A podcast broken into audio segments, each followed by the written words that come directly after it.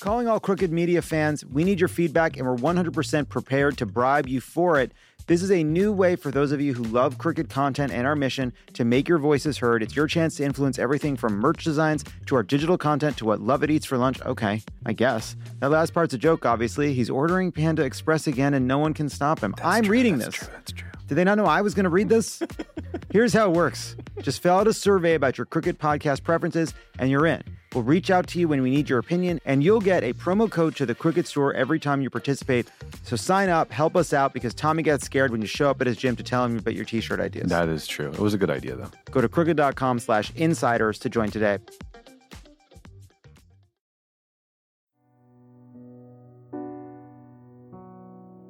In 2015, Vladimir Putin's number one public enemy, Boris Nemtsov, was shot and killed in front of the Kremlin.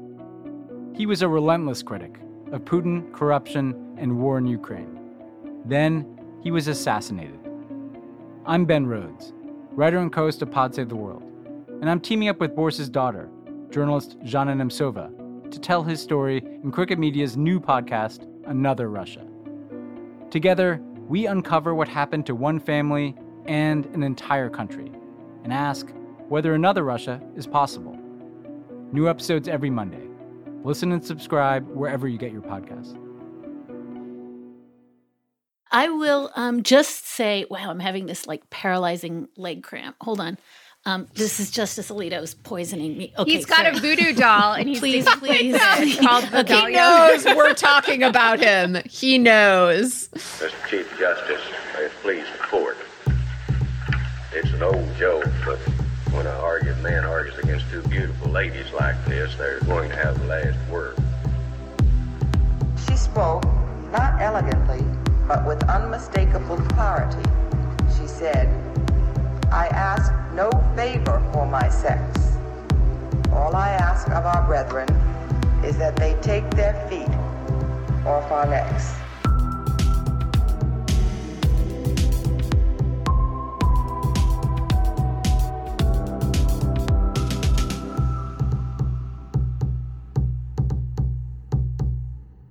Hello, and welcome to Strict Scrutiny, your podcast about the Supreme Court and the legal culture that surrounds it. We're your hosts. I'm Melissa Murray. I'm Kate Shaw. And I'm Leah Littman. And today is a special show for a number of reasons, but one very big reason is that we have a very special guest. Dahlia Lithwick, host of Slate's Amicus podcast, where she talks about the court, everything that is court adjacent, and where she compliments her fantastic writing for Slate. So, welcome to the show, Dahlia. Yay! I'm doing Muppet hands. Yay! Thank you. This is such a treat, you guys. Thank you. Well, the treat is all ours. Um, so we are so excited to have Dahlia with us for any number of reasons. We're going to try not to embarrass you too much, Dahlia, um, but we have to name just a few. So um, the backstory here is that we had so much fun recording a short segment for the Texas Tribune Festival, and it was a really short segment. It was like 30 minutes long. That as soon as the recording stopped, we were all like, wait, we want to keep going. And so we kind of joked because things got kind of grim at the end of the 30 minutes that, like, we got to keep this up over wine. Um, but then we emailed you to actually ask if you would be down to continue this over wine. You said yes. So here we are. I am just drinking chai at the moment, but I may, in the latter half of our conversation, depending on how it goes, uh, supplement with something stronger. I have a white claw.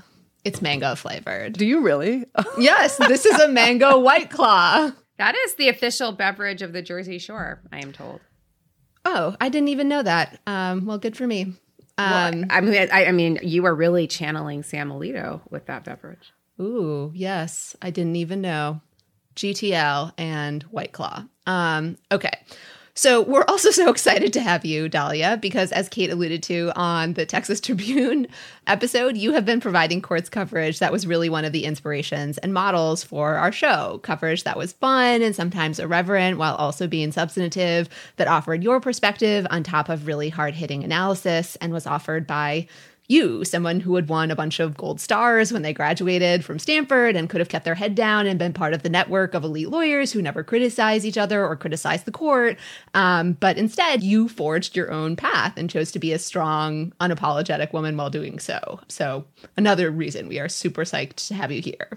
I feel like I want to make that my ringtone, Leah. Is there, can you record that directly into my? It's been a, a tough, tough couple of weeks for strong women critics of the court. So, it's really nice to be with you all. Thank you. We are so excited to have you here, Dahlia, for this very special episode on not only is it our term preview and spoiler alert, this term promises to be a barn burner. But it's also our very first, but certainly not our last live show this season for our fabulous Glow subscribers. And most of you might not know this, but we kind of run this whole show by ourselves. We do the prep, we do the social media, we do the merchandise. You're welcome. so we do all of this the website, the emails. Um, sorry for the delayed responses. We also have to teach class while we're doing this.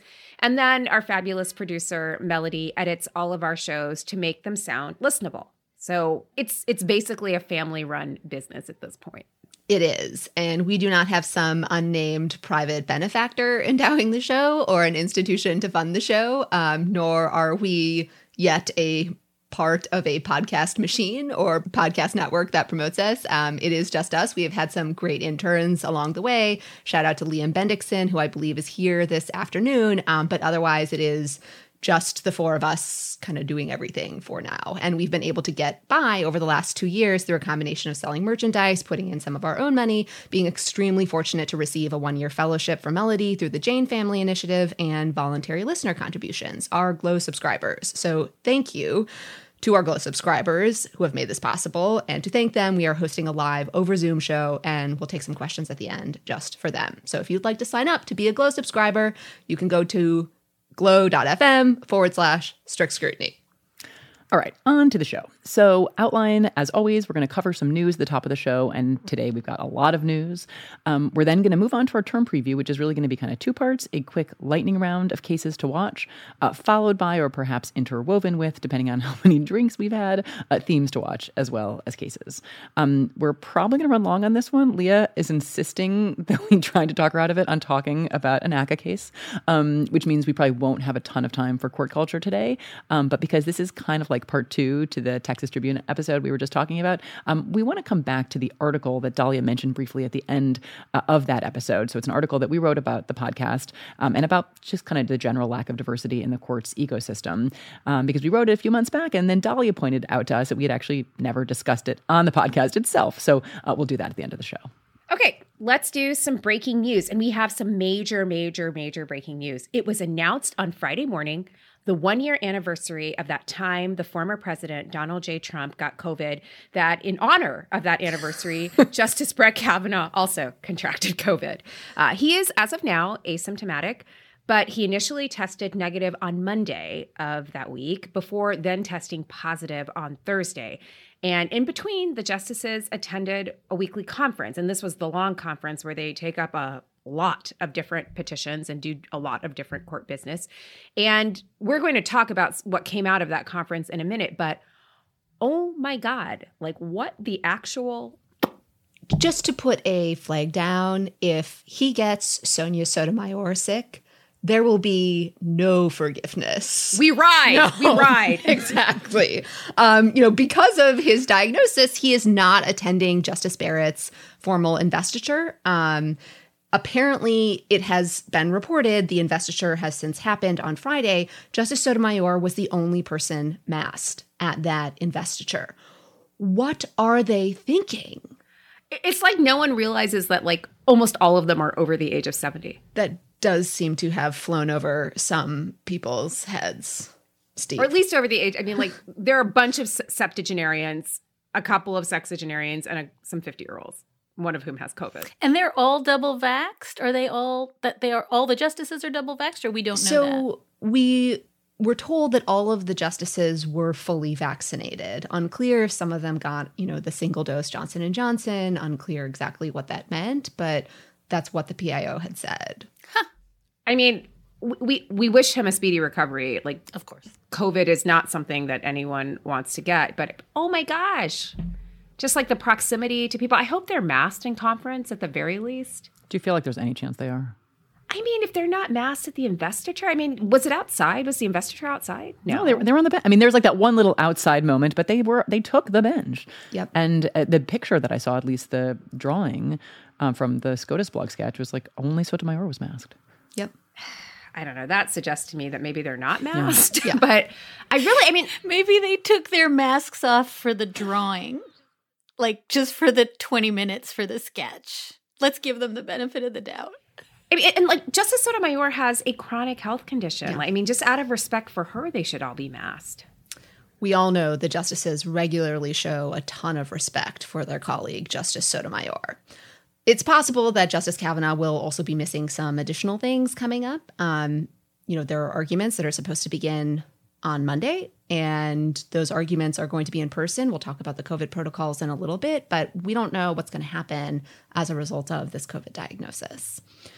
So, another piece of news that I am so excited we get to cover is the continuation of the Justice's Giant Troll World Tour. As we noted on the last episode, Justice Barrett gave a speech at which she sought to convince the audience that the justices were not partisan hacks and that the Supreme Court isn't influenced by politics. After being introduced by the man who used politics to influence the Supreme Court, Mitch McConnell. On Twitter, we invited our listeners to suggest a nickname for Justice Barrett in light of this speech. Sam can't have all the fun with the nicknames. Um, some of the ones that our listeners came up with included Justice Amy Trolley Barrett, Justice Grinnin Barrett, I Don't Care It, Do You, and Justice Dolores Umbridge. So we'll take those under advisement. Um, more seriously, I have I have come up with a solution to their problem. They want to convince us that the court is above politics, that the justices, you know, aren't influenced by politics and the court is really just about the law and it's totally distinct from politics. Here's the idea. All of the Republican justices should resign and be replaced by a Democratic president. Then we would truly see that politics don't matter at all in selecting justices and don't matter at all in how the justices decide cases. It is just about the law. Prove me right, Amy. So, Leah you, Leah, you were just trying to get Sam to accuse you of threatening him. right? I feel like there's a decent chance. Like, well, you're, You're skipping right ahead to the speech. Oh, sorry. You're sorry. skipping ahead to the speech, Kate. But yes, I did feel very neglected when Sam Alito basically started identifying all of his enemies by name, and I wasn't listed. I mean, I don't, I don't understand. I think it's because we also pay him a compliment in terms of his skincare routine. I think we have to stop giving him props for his skincare. Well, also just just to be clear, the people that he named were all men. True. True. Mm-hmm. Mm-hmm. Might just not be visible to him. What's that I hear? Is it a lady part talking? I don't hear it at all. As we said in literally our very teaser of this podcast, if several women offer commentary on the Supreme Court, does it even make a sound? Um, all right, so Troll World Tour, and then back to the most recent installment. Um, so when we recorded our last episode, um, we noted that Justice Thomas had also given a similar speech, this one at Notre Dame, about how the justices aren't political, and subsequently clearly deciding that he couldn't let the junior most justice, right, Amy Trolley Barrett, uh, maybe I feel like that one might work best, but I think we got to workshop him a little bit more. Um, anyway, couldn't let her out troll him. So it was announced that he had decided to celebrate his 30 year anniversary as a justice at a Heritage Foundation symposium, where we will no doubt hear much more about the apolitical court, and that he would be giving a keynote address at said event together with Mitch McConnell. Mitch, Uh, so they're just doubling. like how how does he have time for this? How does he appear at every single one of these events? More seriously, they're just doubling down. Like I don't know. They're this is going to be like a I regular. I took a DNA installment. test. Turns out I'm 100% that Mitch. The program for this event has been released, this event in honor of Justice Thomas. It will be convened at the Antonin Scalia School of Law at George Mason University. Again, convened by the Heritage Foundation. That was also the group that brought you the really amazing program about how the British monarchy and the American Revolution were actually simpatico. Yeah. Right. Any, I mean, who knew? But it's also being brought to you by the Meese Center for Legal and Judicial Studies. And if you don't know who Ed Meese was, if you weren't sentient in the 1980s, he was the Attorney General under Ronald Reagan and one of the people who was most supportive of the Federalist Society in its infancy. The program doesn't necessarily list Mitch McConnell as a keynote speaker at the event, um, no doubt, because the Supreme Court is not partisan. Um, it doesn't list Justice Thomas, but you know, I assume he will say something given that it is an event in his honor. But all of this seems to be happening, and the program features Thomas Clerk after Thomas Clerk after Thomas Clerk after Republican Solicitors General and after one Lisa Blatt author of the article, I'm a liberal pro choice feminist and I support Brett Kavanaugh piece that was much discussed in 2018. She is appearing on my personal favorite panel at this event. Um, that panel is entitled Advocacy in the Thomas Era Court.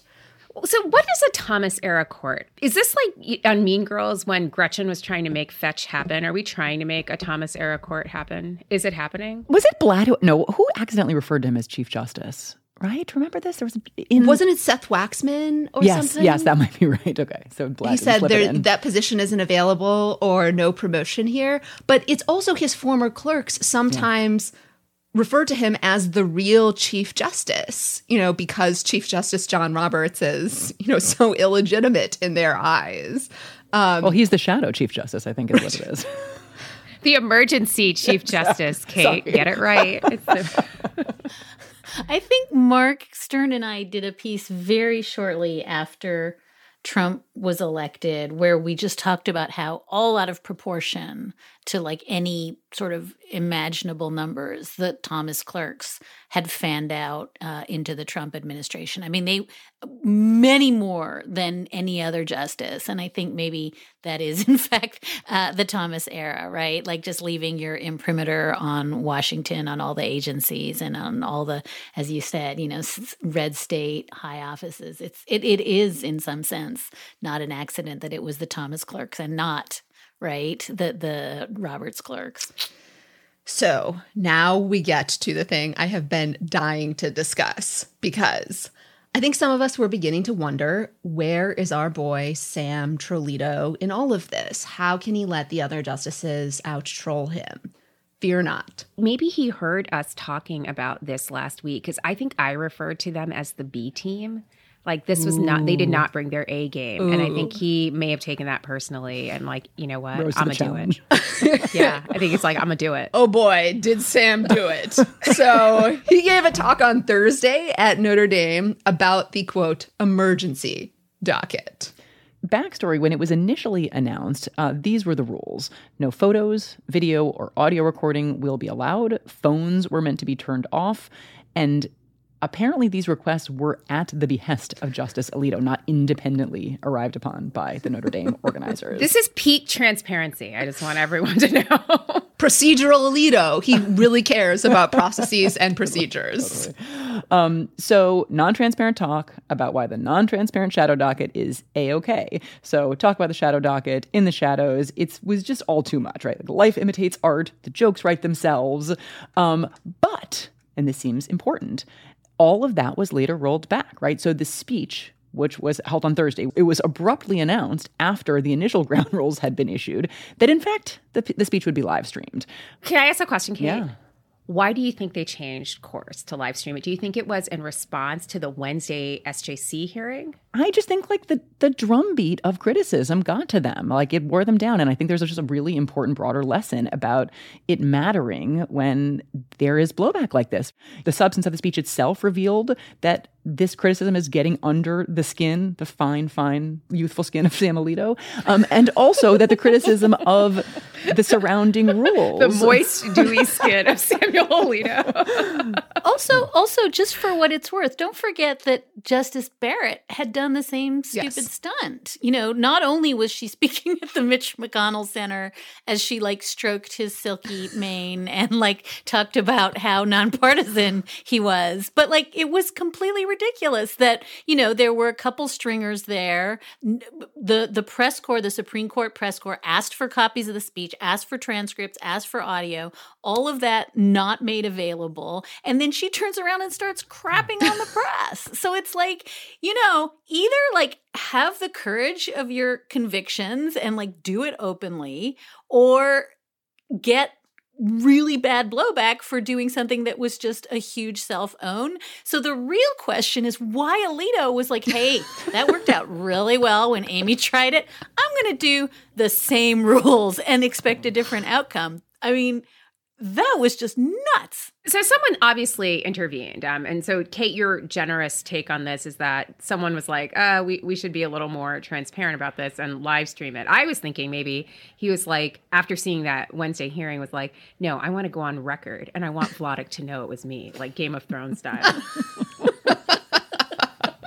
Is it too dramatic? Like he can't. No, stand, it's, can't stand it's definitely. Unrefuted. Yeah, it is definitely not too dramatic because if we learned anything about this speech, it is that Sam Alito scours the internet and hate reads all criticism of himself and of the court. So maybe we can shift to the actual content of this speech now. Um, we can't possibly do justice to this entire this part of the episode is the section that we're calling Sam Alito's burn book.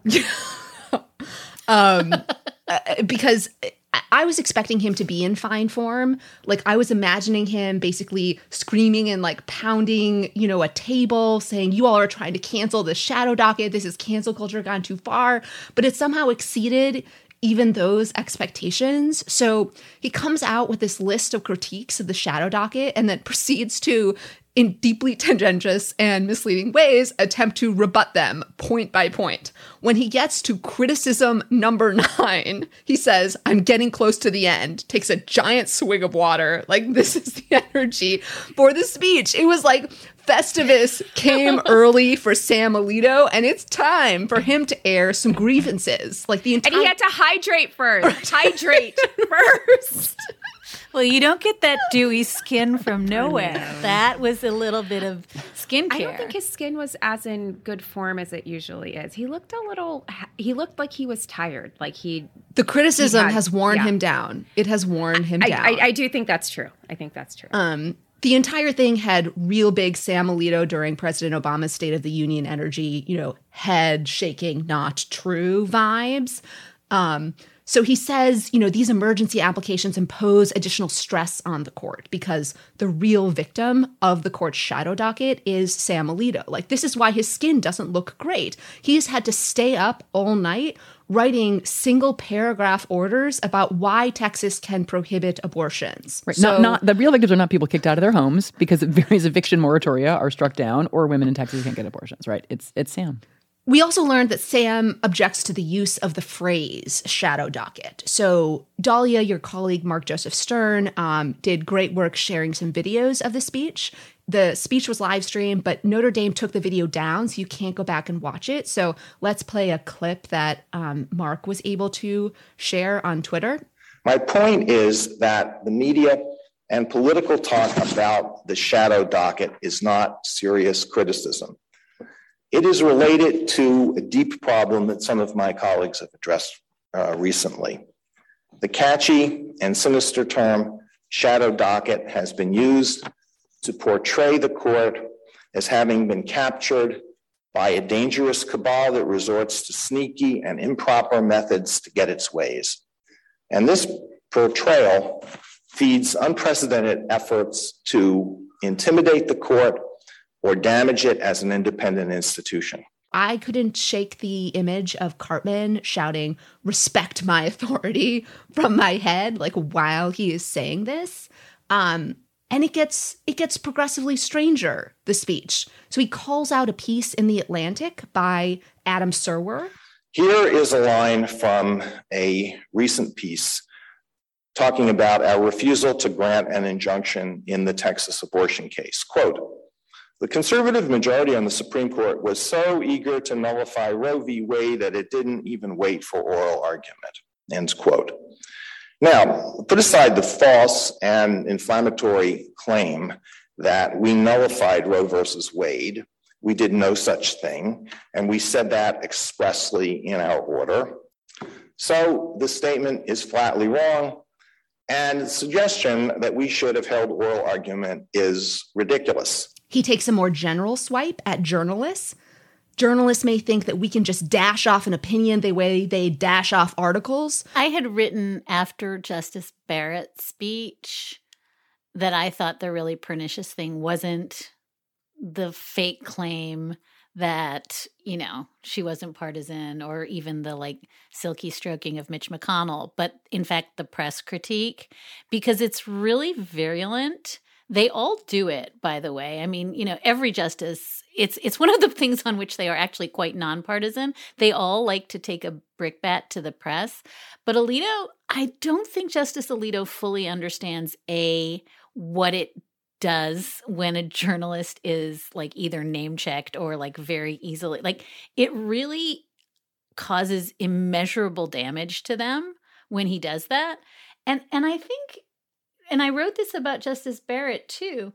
Like, if your job and your relationship with the press turns on like showing your work, whether it's like not having unsigned, you know, page and a half opinions that actually don't clarify, or whether it's like letting the world see the text of your damn speech, then getting mad at the press when you fail to show your work is just so freaking hypocritical. Like, if in fact, as Sandra Day O'Connor always said, you know, just judge us by what's in the four corners of what we write, everything else is immaterial, then like do decent work.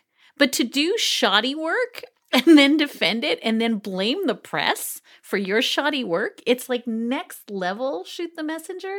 And I also just really, really feel um, it's he. I don't think he understands that Adam Serwer doesn't have marshals protecting him. Like I just think the justices do not understand what it is to call out a journalist by name. Yeah, and again, we were joking about this earlier. Sam Alito's public enemy list. He specifically criticizes Steve Vladeck for critiquing the shadow docket in congressional testimony. He describes critiques about the Supreme Court's procedures as quote unworthy. Well, can I can I just interject here? Um, he goes on and on about this whole idea of the shadow docket, like how it's being crafted. The name itself suggests nefariousness or something shadowy or cynical.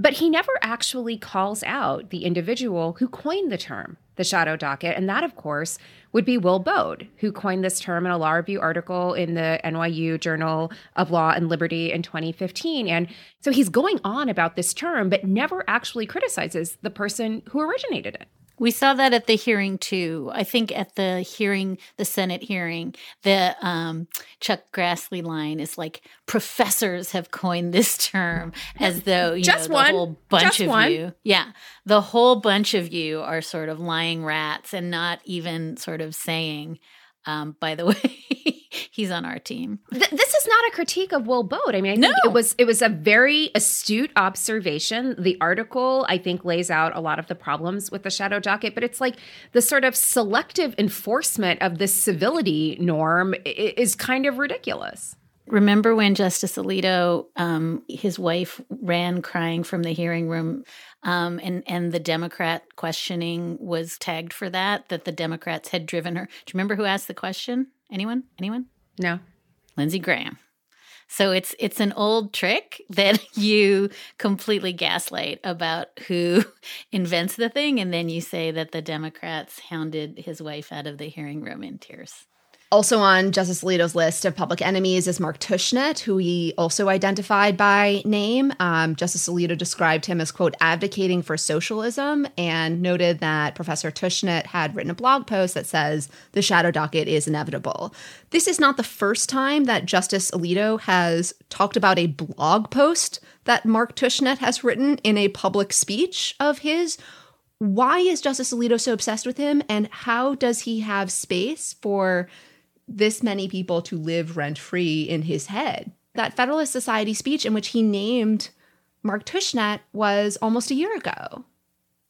Um, so, you know, a few other things to note about the speech, and then we'll move on. He said a ruling on emergency application isn't precedent on an issue, despite joining an opinion that faulted the lower courts for failing to treat the Supreme Court's orders as precedent. Um, he says the rulings require the courts to adjudicate difficult issues after joining an opinion allowing SB8 to go into effect on the ground that it raised difficult procedural issues, just on and on and on and on. So, questions, reactions about the speech? Your discussion of um, you know his, his repeated invocation of Tushnet um, made me think of something that I had wondered throughout the speech. So you know, and you alluded to this earlier, like this question of does did we learn in this speech that Sam Alito you know scours the internet for criticism of him and the court that he hate reads you know liberals criticizing the court and and the shadow docket and other things. I mean I was really surprised by this, right? So we obviously we did an episode and we talked at length about the Federalist Society speech from about a year ago, and in that speech, it felt to me like we had we, what we learned from that speech was that this was someone who consumed a purely conservative media diet, right? Like this kind of constant drumbeat about religious liberty being under attack. It was like, oh, this is a man whose TV is feeding him like year-round content about the war on Christmas. Like that's why he thinks that religious liberty is under attack, um, and yet I Fox News is not covering criticisms of the shadow docket. So he's not just consuming that kind of media. So so it was interesting. I was curious has his media diet changed or is he just consuming a lot of conservative media but then also dabbling in this very particular way into, you know, media that will sort of produce content for the enemies list and sort of, you know, grudge cultivation um, or does he actually like just take it a lot or do his or does the public information office's seemingly mm-hmm. new practice of excerpting um, court commentary including from twitter has that having some effect on him? Like I, I had a lot of reactions, and I don't know whether we're seeing something new, um, evolving Sam Alito, or whether he just actually has always read um, this kind of criticism, and I just didn't realize it. He is like a Google alert for himself. Yeah, oh, I was yes. going to say he's got a clerk who who's got a tasked with the Google alerts, and the clerk like comes running in and is like, "Well, you will not even believe what Leah Litman, if she were visible to the naked eye, just tweeted," and that's how it rolls. And I I just want to make one actually serious point, which I make whenever we talk about this, because um, it's been obsessing me for years, and, and that is if you think about the justices who have been really apt to like name their enemies, right? It's not just Justice Sotomayor. I've never heard Kagan say a bad word about anyone, you know, who said something bad about her. They just move on. And it's really interesting to me that, you know, Justice Thomas, if you read his autobiography, like the last chunk of the book is an enemies list. Like it's a full on, here are the people I hate. Um, Justice Alito, you know, famously used to say, I will cross to the other side of the street and not walk on the Senate side of the street because of how they treated me and made my wife cry during those hearings. And right, he didn't go to the Obama courtesy meeting at the court. You know, he was in the building that morning when Obama came to visit. Um, and then Kavanaugh just yelling at his hearings about the liberal groups that were out to get him. And I just one little just slightly interesting doctrinal point is that you can kind of draw a straight line between some of that and some of the ways they talk about the internet and the press and the public um, in a lot a lot a lot of cases starting with like the citizens united ideas that that Justice Thomas was floating then and Doe v. Reed. Like they really actually have let it leach into the way they think about us, not just as journalists, but as the public. And if that doesn't scare your face off, like it should, because I really think this isn't just famous people critiquing the press. This is people who are constructing doctrine around what is free speech, what is journalism, what right of access we have and and that really I think in a deep deep way should scare your face off. It scares my face off. Sorry. I mean, Dahlia, we no. were supposed to make this fun and light again. I know. Crap.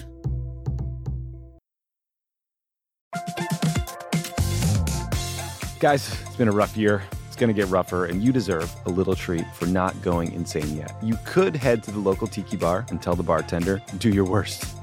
But we have a better idea for you, which is pick out something from the Crooked Store. The store is stocked with tons of new merch. It's perfect for the spring. And classics like the friend of the pod tees that you'll be wearing long into the next administration or the next fascist dictatorship, depending on how things go. Pick up a new tee for the warm weather ahead, a mug that'll remind you to stay involved this election year, or a hat celebrating your favorite pod. Go to crooked.com slash store to shop.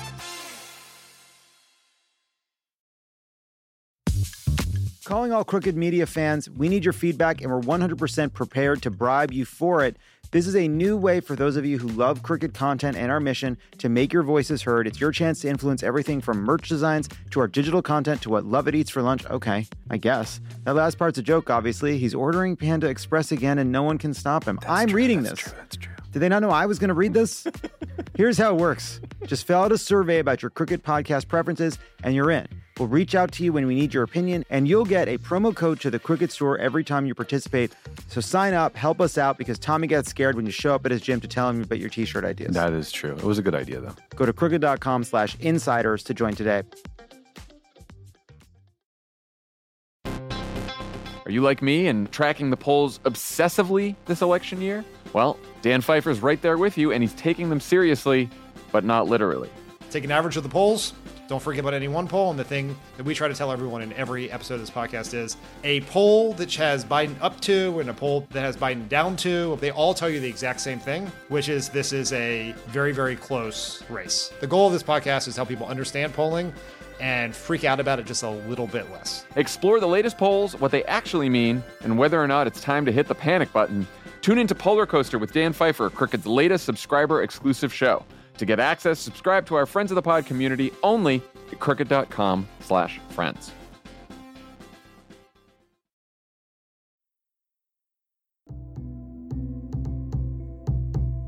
Okay, so let's pivot to the term that begins this Monday. So by statute, the court term begins the first Monday in October. That's the day that you know most of you not here at the live show will be hearing uh, this episode. So we're going to start with oral arguments. Um, so first, just let's talk about the format uh, that the court will be using when it resumes in person. I think in person. I mean, look, if more of them come down with COVID, they're not doing anything in person. But at least where we sit Friday afternoon with only Brett Kavanaugh um, having tested positive for COVID, as far as we know, seems like all systems go, resuming in person arguments on Monday. So, the in person audience, at least as of now, is going to be limited. Um, so, the court won't be open to the public. People with approved press passes will be there. Right now, that's just one press pass per outlet, although I guess that could change. Um, and then, obviously, counsel will be present along with the justices. Give me a press pass, cowards. Do it. Let me like be there. I feel like that's not going to happen anytime soon. But hope springs eternal. is it wrong to say I want to see like a mannequin in a robe in Justice Kavanaugh's seat with like a TV on its head with like Justice Kavanaugh zooming in? That'd be like the best. That would be That'd be the hilarious. best. All right. Hopefully, somebody at the court is listening and can make that happen. It's just the Um, John Oliver puppet, right? Didn't he do Yeah, the court, totally. the Supreme Court, the dogs? So maybe they just need a cava, little cava dog up dog. there. A cavapoo. A cavapoo.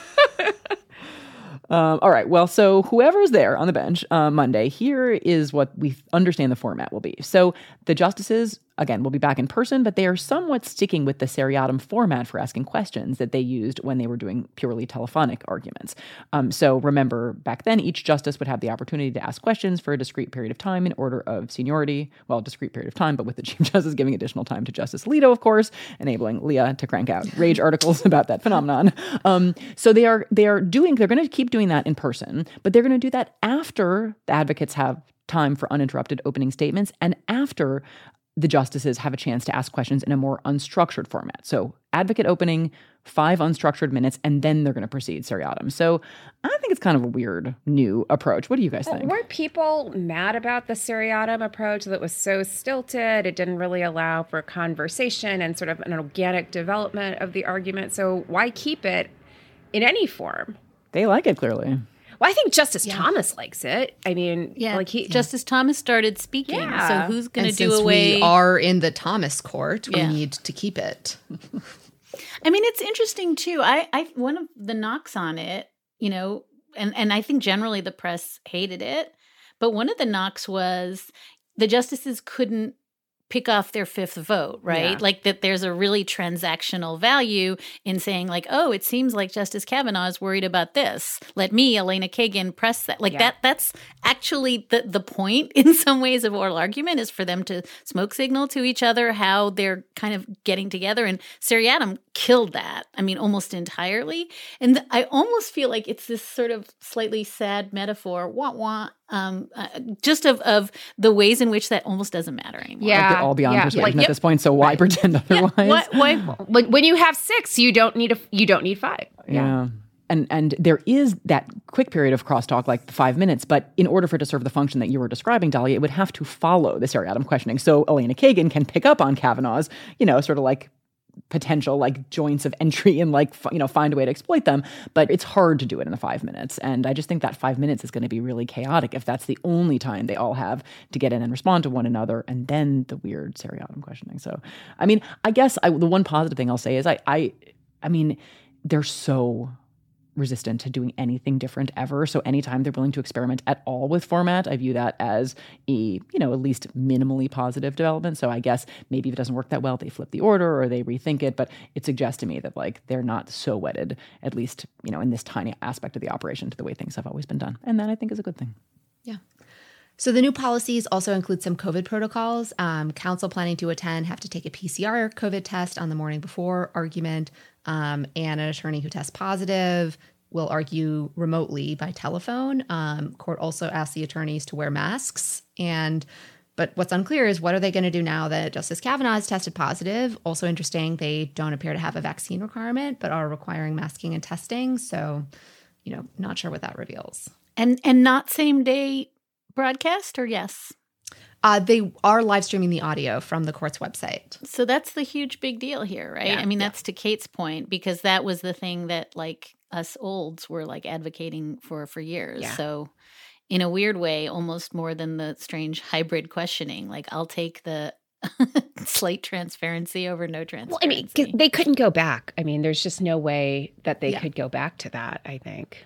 Well, I think it's going to be well. The real question I think is when they actually do start letting like more audience in, will they try to go back? But I agree. Like this feels like there's maybe a one way ratchet. Like they're not going to be able to. Once you grant certain rights, you can't take them back, right, ladies? Or can you, Kate? Surely they believe that. You're so funny. So yeah, speaking of granting certain rights and and taking them away, we have some developments in the Texas SB 8 case. um, so the abortion providers who initially and unsuccessfully sought the Supreme Court's intervention to block SB 8 before it went into effect have now filed for cert before judgment uh, in that case. So cert before judgment asked the court to hear a case after a federal trial court has heard it, but before a federal appeals court has issued a final judgment. Uh, in the case, it used to be rare that the court would grant cert before judgment. Um, between August 2004 and January 2018, the Supreme Court granted no cert before judgment petitions. Um, since then, it has granted 10. So just in the last you know three almost four years. Um, though i guess only three led to plenary review. We should say these stats are all uh, from our former guest commander and senate judiciary committee hearing star steve Vladeck. Um, one of the cases in which the court did grant cert before judgment in recent years that our listeners may be familiar with uh, was the census citizenship case in which the trump administration you may recall was so eager to enforce the voting rights act by including a citizenship question in the 2020 census that it got the court to skip the second circuit and to take the case directly from sdny uh, let's put a pin in that case. We will come back to it but on SB8, I'm curious, um, what do people think are the odds? Since it obviously in recent years has shown a willingness to take cases, right, skipping the appeals court through this cert before judgment uh, procedure, what are the odds of the court taking the case now? Uh, Dahlia, do you have thoughts on it? I, I actually thought last week they might uh, when this was first sought, only because, and I feel like one of you said this on the Texas Tribune panel, but again, the self own of SB 8 was so shocking and unnecessary, right? They were getting to Dobbs anyway. So the doing it lazy and, and sloppy on the shadow docket and the blowback could have been completely averted if they just handed down a very thoughtful you know some kind of like we have to enjoin this for the same reason that you know we did all the crap we did on the uh, covid docket which is that fundamental rights are being right that would have been Oh my God, they would have looked so judicious and dignified and not partisan. So they didn't do that. And I thought, hey, this gives them a way to do that, right? An elegant fix to four weeks of, and I know one of you said this, uh, Leah said it, uh, on the Tribune panel. But like four weeks of this being a front page story could have gone away, right? You know what? Let's enjoin it because as the providers are now arguing, like there are on the ground catastrophic effects. I, I really thought they'd use that escape hatch, but um, you know, what do I know? They can't take the case. Sam needs more sleep. He's tired. So no time. No time for that. Did any of you think they were gonna they were gonna reverse themselves? I mean, I guess I was just thought they wanted an elegant out. I think I think they've like they've endured they've taken the heat already. So like at this point, I'm not sure. Maybe uh, two weeks out or a week out, they would have thought, oh god. But maybe they think that you know they've they've weathered the worst of it, and so why take it up now? They'd rather proceed with Mississippi and then Texas down the road. I think, but I'm not sure. And they have the United States case. So I don't know. We did want to also note two other SB 8 items of business. First, yesterday, the House Oversight Committee held a hearing on SB 8 featuring our own Melissa Murray. Other powerhouse witnesses like Loretta Ross, Gloria Steinem, Dr. Ghazaleh Moayedi, Maliha Aziz, and a number of women members of Congress who shared their own quite powerful stories of abortion. On the morning we are recording, there was a hearing before Judge Pittman in Texas District Court on the federal government's suit against SB 8, um, which we've discussed. Lawyers for the federal government argued, and Texas argued. Other interveners appeared on video. Did any of you watch some of this? I watched a little. Dahlia, did you? Did you I watch watched. one? Yeah, yeah. I was Yeah. teaching. I was like outside of my classroom. It was like t- I taught at eleven. It's like ten fifty. Like watching the thing on my phone, and was like, I'm t- literally was teaching Casey today, and I was like, it's too procedural. I can't just like toss the Zoom up and like watch it for part of class. But I was tempted to do it because it was like a pretty riveting hearing. Um, maybe I should have. Um, but but but so I had to turn it off. So I only saw a little bit of it. I watched the US's lawyer for a little bit before jumping into a conference that I had to attend. But I mean, first of all, Judge poor Judge Pittman, he just looked like he was in hell. Uh, is this a good place to say that only male, only white lawyers spoke to an only white male judge? Like the optics. And by the way, like the entire time they were talking about the providers and the pregnant people. They, I mean, it was extraordinary that women were talked about as this inchoate aggregate, you know. I mean, I, I, I just think again, like, how hard is it to fix the optics here? And they, it's just Well, well there weird were women there. They just Yeah, so, that's my Yes. question. so so we should say Brian Netter. I, I got to say Brian Netter, who is the government, the federal government's lawyer, is a fantastic lawyer, and I actually think did a great job. And I, but I hear you on the optics. But I was curious. There Mm-hmm. were women on the like, you know, when you when you were in like the gallery view, but I didn't know if they were law clerks Nobody or who they spoke. were. Nobody spoke. But they, didn't speak they, at all. They No. thanked. They thanked Judge Pittman at the end. But I, again, it's trivial. I realize it's like, or, or I, I don't want to say it's trivial. I, I, I think it's a non-trivial thing to talk about women for three hours and not have a woman speak. It felt like so Handmaid's Tale to me. And then I guess, I mean, I, I will let Leah wax on about this, but just the the gaslighty, like the frantic attempts by Texas to say that the law was completely not crafted to evade judicial review. It was absolutely a good faith effort to comply with Casey. Like the level of just straight up, there's not a single provider in Texas that has been chilled from providing an abortion at six weeks. And like saying that with a straight face, like just looking into the camera and telling the judge all of these things and you know it was it was really like i i guess i'm just always shocked when people just straight up lie at me but like lying at a judge You know, on some level, I shouldn't have been surprised given what they said in their brief. You know, among other things, they argued that the United States couldn't sue because Texas SB 8 is actually stimulating rather than obstructing interstate travel as women leave the state to obtain abortions. Like, this is literally the future of abortion litigation in the United States. It's not an abortion ban, it's a massive tourism stimulus. Um, and yet, somehow, like, the hearing itself was still super odd. So you mentioned, you know, not only does this law apparently not circumscribe judicial review, it actually provides for more judicial process than most laws. It, it, it was astonishing to hear this. Um, and Also, it's not you a ban because you can get an abortion in those two weeks, six weeks, yes, two to six weeks. truly galaxy brain stuff on display at the hearing. Are you there, God? It's me, Texas. Right. The long conference, as we mentioned earlier, was held this week, and the court granted cert on a couple of cases. Um, we're going to cover them in more detail. They've all been noted in the news, so surely you're aware of them. One is Senator Ted Cruz's challenge to federal campaign finance rules. We will come back to that because we only have Dahlia here for a little bit, and we want to get her take on the barn burner of a term to come. So put a pin in it. We will come back to these cert grants later. One piece of news to include in the happiest news that Kate alluded to earlier, Dale Ho, I won't say his nickname because he is going to be Judge Dale Ho, was nominated officially to the United States District Court for the Southern District of New York. Um, Dale was one of the members of the Biden administration's eighth batch of judicial nominees, a truly excellent, diverse group of 14 nominated to seats on both federal and DC courts. Um, I at least wanted to highlight two others. Uh, Sarah Geraghty, nominated to the Northern District of Georgia, a Michigan law alum, now at Southern Center for Human Rights, as well as Loren AliKhan, nominated to the DC Court of Appeals, currently the Solicitor General for DC. One thing we should say was conspicuously missing from the list of 14, which is the DC Circuit, right? Like, Yeah. let's get that done, please, Biden administration. That's an important court. You don't really want to let vacancies just sit there, right? Wait, no. Uh, While we're citing people for being total badasses, can we also give a strict scrutiny shout out to our former guest and total rock star, Professor Franita Tolson, who joined us mm. last season for an episode on Brnovich versus DNC, which was the big voting rights case heard last term. She was a witness in the Senate hearing on voting rights last week. And she appeared before this committee, and bam, school was in session, and one Senator Ted Cruz received a very pointed tutorial about the law of racial discrimination because Professor Tolson brought all of the receipts and put them all out for Senator Cruz, and it was kind of fabulous to watch. So, way to go, Professor Tolson. She was fantastic. Another little piece of news a Wall Street Journal investigation found that 131 federal judges broke the law by hearing cases where they had a financial interest.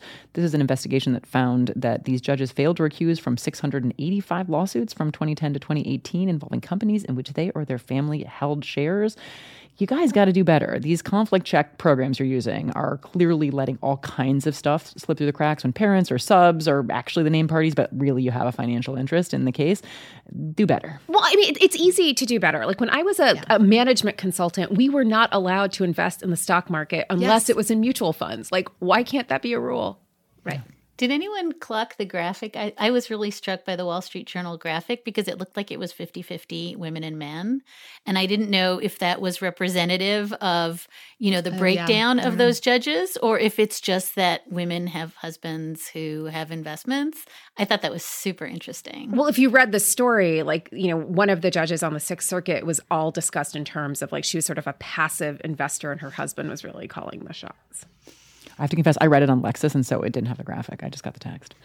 I was I my, my first reaction was like, look at all the lady judges. Like that was I had this completely breaking the parochial law. They're breaking the law too. Yay! Well, now we That can is true break the equality. laws. That's what We- we're if- striving if for. we can have no ethics, then we've really, even if we're invisible, we're invisible with no ethics. It's like We have no reproductive rights and no ethics. Winning. You've come a long way, baby. Um, so maybe we can just do the term preview of the cases um, and skip the themes, although I am going to get to preview Wooden. So that is now part of the term preview. I am laying my ground here. We can just we can just sort of end the episode and then just do like a you know like bonus content, twenty minutes of just Leah talking wooden. Maybe do that. No, just kidding. You can do it in the real show. Um, okay, so let's very briefly talk about just mention a couple of cases. We're going to go deeper on a lot of these, either just before or just after they are argued. So maybe just we'll mention a couple highlights here. The first we wanted to mention is scheduled for argument November third, NYSERPA versus Bruen. That's um, a case involving New York's requirement that applicants for permits to carry concealed weapons show proper cause, that is, a special need for self protection, uh, before getting uh, licenses to carry concealed weapons. These plaintiffs were denied those unrestricted permits, but they did get permits to carry for like hunting and target practice and one during travel to work. But there is this question about whether New York's law, which is you know very similar to the law in effect in many states, is consistent with the Second Amendment. We will see what they do with history. It seems to me that the historical material, which is just much better developed than it was when the court took up the sort of big Second Amendment que- question in Heller in 2008, does show how extensively cities and states have regulated carrying weapons from the time of the founding and well before. So if Heller prescribes a method of assessing gun restrictions that asks about history, and if the justices are faithful to that method, I would think New York wins. But that's probably not going to happen. Um, probably they're going to strike down the New York law and declare that the right to keep and carry arms is fundamental and that all regulations of that right are subject to strict scrutiny. And that is going to be um, a change that makes it much, much harder for states and cities to regulate guns in meaningful ways. So that's where I predict we're going. Can we highlight some of the noteworthy amicus briefs in this case? Because there were some surprising ones. Um, one was from former judge J. Michael Luttig alongside Carter Phillips and some other folks um, in support of New York. Interestingly, um, you know, and, and Judge Luttig was sort of a stalwart of the Federalist Society when he was a judge, um, and yet he is taking on this position in support of the state and these gun control laws. So that was actually really interesting. And Leah, you had flagged the brief from the public defender's office um, about which was captioned "Black attorneys at legal aid, Brooklyn and Bronx defenders." So what was this brief about? Um, so this brief highlights the disparate effects that New York's restrictive gun laws have on communities of color. Um, so they say that New York enacted the firearm licensing requirements to criminalize gun ownership by racial and ethnic minorities, and that remains the effect of its enforcement today. Um, and it highlights some of the stories of particular clients, you know, who have fallen under the ambit of these restrictive gun laws. Can I ask a question? Could this brief go either way here? Because I know one justice who's going to be like, inject this brief into my veins. I mean, no, this brief will go one way. It will go into Sam Alito's mouth at oral Oh, argument and not- Justice Thomas's. Yes, yes, that was the one I was talking about. Uh, But like, this is the perfect woke Lito and Trolito brief, right? Like, you libs say you care so much about communities of color, right? Let me own you. That this is, it's made for that. But, but it's actually a much more subtle argument because they're actually arguing that these restrictions historically are rooted in a kind of racial injustice. The same kind of argument that Justice Thomas makes in trying to shade abortion as a racial injustice. But I doubt it's going to go the same way here. Just a plug for Carol Anderson's book, The Second, Yes, which, if yes. folks haven't read it, was there's not a lot of books, although Carol does tend to write them that make me absolutely rethink everything I thought I Yeah. knew, uh, and that and that just sort of laying out the history of you know how the second amendment was crafted and what it was intended to do and how it was enforced and how it continues to be enforced it was a real like for me game changer Well, argument. so, so this would be a good time to note we have a special episode coming up, and maybe we will release it in advance of the Bruen argument, um, where Carol Anderson and I were in conversation about this book at the Commonwealth Club in San Francisco. So we will get that to you all. We were saving it for a rainy day, as it were, and this seems as good an opportunity as any. Dahlia, did you want to highlight the ACLU brief in this case too? I love the ACLU brief. They make an argument that I feel like I've been as a like refugee from Charlottesville 2017 Nazis like been trying to argue not very coherently for a long time which is you can't talk about the second amendment without talking about the implications on the first amendment and and vice versa and that there's a reason that uh as you all just said that uh, cities have been allowed to really carefully restrict uh, uh, weapons, and it actually has to do with like the marketplace idea and the public square and the ability to speak without being chilled. And I really, really love this brief because I feel like it finally makes this argument that I've been like failing to say coherently, but I really think you cannot analyze when the first and second amendment intersect like this or i would say collide like this you can't analyze them in a completely disaggregated way so i just think it's a really smart cool brief So, some other cases that are going to be argued first week of October. So, one of them is Hemphill versus New York, and this is a confrontation clause case and the first confrontation clause case that will be heard by this newly constituted court. The confrontation clause generally prevents the government from introducing evidence from witnesses if the defendant hasn't had an opportunity to or can't cross examine those witnesses. The question in Hemphill is whether or when that rule applies where a defendant has arguably opened the door to the admission of evidence that otherwise would be barred by the federal rules of evidence. So, This is the kind of classic trick that lawyers on TV always play. They get an opposing counsel to allude to some kind of evidence they really want to get admitted in court, but they can't. And the question here is whether the defendant opened the door to the state admitting the evidence um, it otherwise couldn't get in without violating the confrontation clause. And specifically, the defendant suggested that another person was the shooter in, in this case, and the state then introduced the allocution, the confession of that other person, which didn't contain an admission that he was the shooter, but that other person didn't testify, so the defendant couldn't cross examine him. So this will be a really big criminal procedure case. Um, and again, we will really get a chance to see if Justice Gorsuch's interest in criminal defendants um, carries over into this aspect of the rights of criminal defendants. Another case that is being argued is Brown versus Davenport, a habeas case about the interaction of the harmless error standard and the restrictions on habeas that Congress created in the Anti Terrorism and Effective Death Penalty Act. Under the harmless error standard, courts will uphold a conviction even if there was a constitutional error at trial, if the courts conclude that the error was harmless, which many courts take to mean would the defendant have been convicted anyways if the constitutionally problematic evidence was excluded. Under AEDPA, the federal statute governing post conviction review, federal courts can't invalidate state criminal convictions unless the state court decision was objectively unreasonable. And so the question here is whether federal courts have to ask if the state court's conclusion that an error was harmless was also objectively objectively unreasonable. Just a side note the lawyer for the habeas petitioner is not a partner yet at Wilmer Hale. Tasha Bahal, a woman of color who will be arguing at the Supreme Court on behalf of the habeas petitioner, so had to highlight that.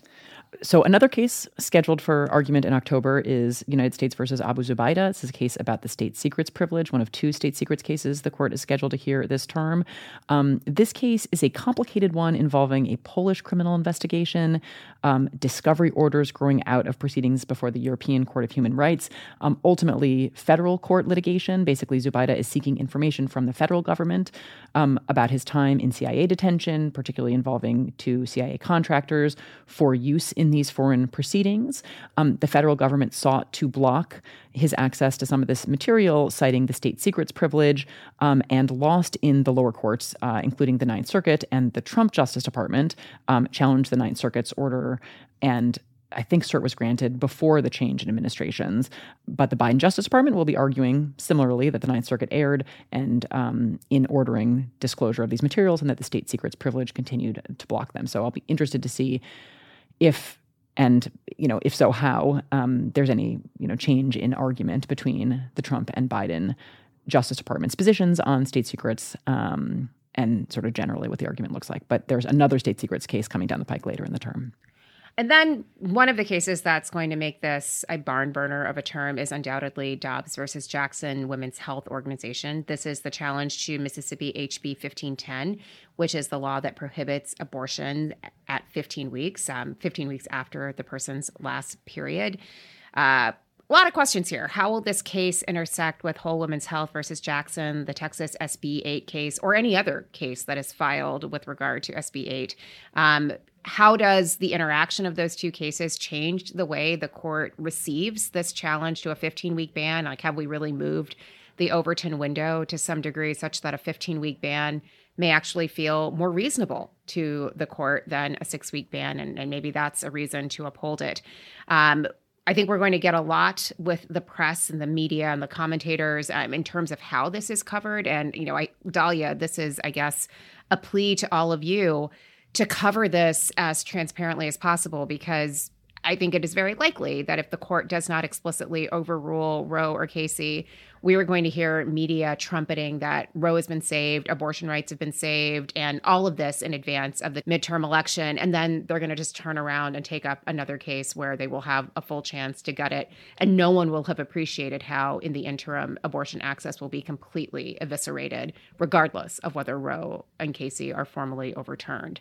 Um, and, and, with that, we should say we're not worried. Dahlia is going to convey this. No, we're not you worried about you, people. but like tell your people exactly. Let me just say one quick thing, which is Steve Vladeck, uh, he who will not be named, but will be named by Justice Alito. and I wrote a piece on Monday talking about how these curtain raisers are so utterly useless because they don't fully explain. You know, like it doesn't help to make crazy predictions, but they don't fully explain what the options are. Um, and we took a little heat from our colleagues in the press. Um, but I will say this is one of those places where if and and maybe goes to Michelle Goldberg's really um, depressing piece in the New York Times Friday um, that if what particularly women are waiting for to be activated is the sentence Roe v. Wade is overturned. It's going to be a really, really long couple of years. And just listening to Texas even at this hearing on Friday, arguing like it's not a ban. We're just saying that you can choose to have an abortion uh, for seven minutes. And that's the kind of stuff we're going to get a lot of. And just again, like file under gaslighting. If we don't call it what it is, then we are complicit in that gaslighting. That's lecture over. So now quick rattle off of other cases um, to watch and i get to talk about wooden. Okay so other cases to watch American Hospital Association versus Becerra. This is the authority of administrative agencies to make decisions about the statutes they administer, which could implicate the authority of the administrative state. Another religious liberty, religious discrimination case, Carson versus Makin, about funding for religious schools and whether states can prohibit student aid from being used for religious instruction. Um, also, a case to watch United States versus Vaello Madero about whether Congress can exclude Puerto Rico from the Social Security program. Those cases will be argued later and we will cover them more in depth, but a case that will be argued on the very first day of the term. This episode is so hard for me because really I wanted full episodes about Dale Ho, a full episode about Sam Alito's speech, and a full episode about Wooden, and now they're all packaged into one. Anyways, that case, Wooden versus United States. This is the ACCA case I have been waiting all summer to talk about, and I get five minutes. Here we are at our term preview. Melissa, why did you shut off your video? Uh, that was not nice. Okay. Like Sam Alito, I have a list of the government's points in its brief, and I will proceed through a 10 point refutation while chugging water and getting increasingly heated. Hydrate, No, Leah. Hydrate. Hydrate. I will not do that. Um, but I will say a few things. So, the issue in Wooden is about the proper interpretation of ACCA, which imposes a mandatory minimum of 15 years imprisonment on persons who are convicted of unlawfully possessing a firearm if they have three or more previous convictions for a violent felony or serious drug offenses committed on occasions different from one another. The question in this case is what does it mean for convictions or offenses to be committed on occasions different from one another? The defendant says, well, it depends on taking various circumstances or contexts into account, whether they're different criminal opportunities. The government basically says, with one revealing caveat, Offenses are committed on different occasions based on the precise time at which an offense is committed. So the differences come out on the facts of the case. Wooden was convicted of burglarizing multiple storage units. So one night he goes to a storage rental facility, takes a drill, and he drills through multiple storage units, just one after another. Like literally, the drill goes through multiple of them. And the government says, well, you took stuff out of the different units at different times, different crimes, 15 years. The government is wrong for like I said, a 10 point list of reasons, but I'll just name a few. One is common usage. So the defendant's reply brief rattles off instances where occasion doesn't mean one precise moment in time. So, like on this occasion, the pitcher struck out only 12 batters and hurled 127 pitches. All of those things happened at different moments. Um, the government's own brief even abandons the timing test and just urges a let's be as bad as we can for criminal defendants approach. So they say, yes, usually occasion means was an offense committed at a particular moment in time. But if two accomplices commit crimes at exactly the same time as one another, those would be different occasions. But that just gives away the whole game because it illustrates that the government isn't actually arguing for a time based test. They are arguing for a meaning of an occasion that includes time, but also includes other considerations. Um, statutory structure, the title of ACCA, which I didn't give at the beginning, is the Armed Career Criminal Act. It's about recidivism and distinct criminal opportunities.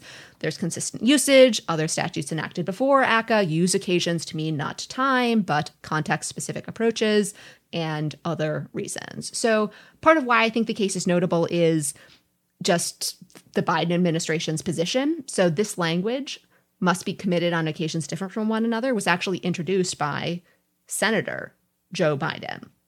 And like I said, I feel like Wooden's argument is the more plausible one, and yet the government has continued to argue for this position.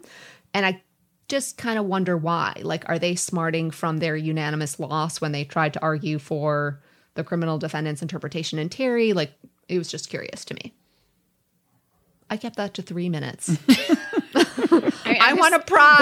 We're all, we're all stunned I'm- into I'm just silence stunned by, by by the fact that we, did we thought we, were, we, we had budgeted more time. That was great. None of us were Um, drinking. We were not drinking. We were listening.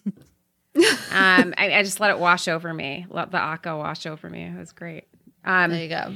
So we don't have a ton of time to cover some big themes for the term, but let me just sketch out a couple really fast. And you know, I think Justice Sotomayor put it best in the speech that was hosted by the American Bar Association, where she said there's going to be a lot of disappointment in the law.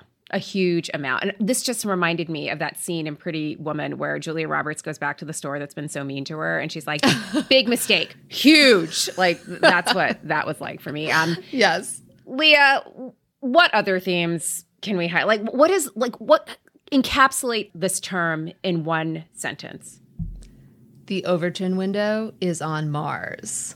Like, that the entire game has shifted. You know, when you think about, well, how do you assess whether the court is moderate or institutionalist? You consider what the parties are arguing, but the parties are arguing for things that were completely off the wall 10, 5 years, five minutes ago.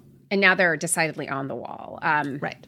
What are like so examples? Because I mean, we're gonna get so much crap from people about how our hyperbolic lady parts are leading us to basically make everyone think the sky is falling down. Why is the sky in fact falling down? I mean, one is the amicus brief you highlighted on Twitter that was filed in the Dobbs case by Texas Right to Life. Um, of counsel on the brief is Jonathan Mitchell, one of the authors of Texas SB 8, as well as Adam Mortara, the person who yanked the win away from the criminal defendant in Terry last term in the First Step Act case. Um, and in that amicus brief, they say, look, in addition to overruling Roe and Casey, you know, in this case, Dobbs, you should also leave the following decisions hanging by a thread Obergefell versus Hodges, the decisions recognizing marriage equality, Lawrence versus Texas, the decision announcing states can't criminalize same sex sexual intimacy between consenting adults. And, you know, they also indicated Griswold versus Connecticut was not on firm ground. So, again, how do you measure whether the court is moderate or institutionalist when these are some of the positions that are now on the table by lawyers whose positions are being well received, you know, in the Supreme Court, in the US Court of Appeals for the Fifth Circuit, and elsewhere. Uh, When I highlighted this, I, I mean, I, I was just sort of like sound the alarm, in part because it seemed like they are actually laying out the blueprint. Not that the court is going to take up these invitations to overrule these cases tomorrow, but you see the long term plan. Like all of this is rooted through Griswold and the right to privacy, which they have been criticizing and assailing for years and like and they will not stop and i think it's not going to end at abortion. I don't know where it will end, but it's not going to end at abortion. It will also include assaults on contraception. I, I, think this is Justice Thomas and the whole racial invective around Margaret Sanger and the birth control movement and eugenics is not just about abortion. I think it's also meant to paint contraception with the brush of racial injustice. And, you know, now we're also getting Lawrence and Obergefell. So this is just like a highlight for the LGBTQ community everyone, like black people, all of us, our fates are intertwined, like full stop. And yes, I sound hyperbolic. I sound like I have hysterical lady parts, but I don't think you can underscore this more importantly. This is not just about whether you like abortion, everything is on the table. I also, on abortion specifically, just to say something not from pulled from briefs, but from some of the rhetoric emanating from Capitol Hill this week. I mean, I was just struck by how I mean, it just feels like we are within like months of full-throated arguments for a constitutionally grounded protectable fetal right to life that the 14th amendment fully protects. Like no one's talking about returning anything to the state. I mean mike lee josh hawley in I, I watched only bits of both the senate and the house hearings the last couple of days but i was struck by how little focus there seemed to be on letting states decide and how a lot of the far right of the Republican Party seemed to be skipping right to okay we actually have to protect a fetal right to life. And that means you know n- no abortion like not some states can have it. And I think we're going to we're going to be there at warp speed. And, and, it's creating i mean i think it's just really important to highlight because y- you all keep i think very correctly using the word hysterical And I think that it's interesting that, you know, it's not just the Overton window, it's the it's the lightning speed of the Overton window. And so it's happening literally before our eyes. I mean, and I, you know, we we seeing it in the election context, right, where people are finally absorbing vote suppression, and like that's not the problem anymore right now. It's just complete uh, subversion of elections, and I think the same thing is happening where you know women are, I think, trying to keep up with what has happened, but like no administration had no rape exception, no Republican administration. Now it's gone. And and and that happened like boom and so I just think it's it's it's both the extreme nature of how fast we torqued. It's also just that it's happened so quickly that as you're processing wait, I mean, is is is really are we at a hearing where sane people are saying that six weeks is plenty of time after a rape? And we are. Now we're there. Now we're there. And just to pick up on something melissa you had suggested earlier and we've also talked about on the podcast you know when we talked about justice thomas's box concurrence indicating that you know the root of contraception laws and he also argued abortion was in eugenics you know you suggested that yes his history and this is your article you know yes his history is all wrong but that's not the point right his point was to put this into the conversation and basically make it a talking point this is now yeah the talking Yeah. point No, at the Right? at the hearing that I was at yesterday, I don't know how many people talked about eugenics. Um, yeah, it is it is in the ether. It, I mean, they are seeding this ground and literally changing the social meaning of abortion and contraception by reframing it as tools of racial injustice. Um, yeah, and it's it's it's astonishing how quickly it has come. So we are very much running long. Um, did just want to say one thing on court culture. We're not going to get to talk about our piece um, about the podcast, um, but the piece is about you know making the podcast and commentary surrounding the court, and I think it's related to the points we've been talking about, which is who's been raising alarm bells about the court and who was at the same time being told to calm down, ladies, and stop talking about the Handmaid's Tale um, and you know who is still insisting on let's talk about you know the procedural issues of Texas SB 8, putting aside the merits and putting aside the issues like people haven't been able to access abortion in Texas for over a month.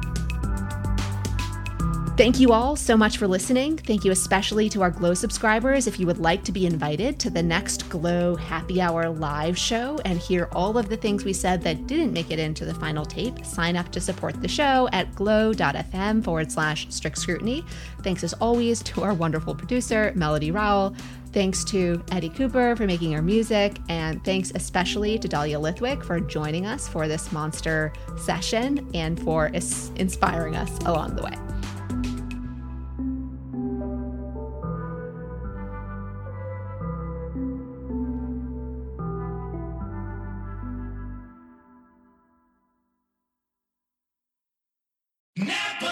Silence is golden, especially when it comes to brakes. That's why Napa Silent Guard are built to be one of the smoothest and most quiet brakes on the market. Made with fiber reinforced shims that eliminate noise for the life of the pad, rubber coated hardware for a better fit, and quality design that meets and exceeds OE performance. Silent Guard brakes deliver the stopping power drivers demand. Available now at Napa locations nationwide.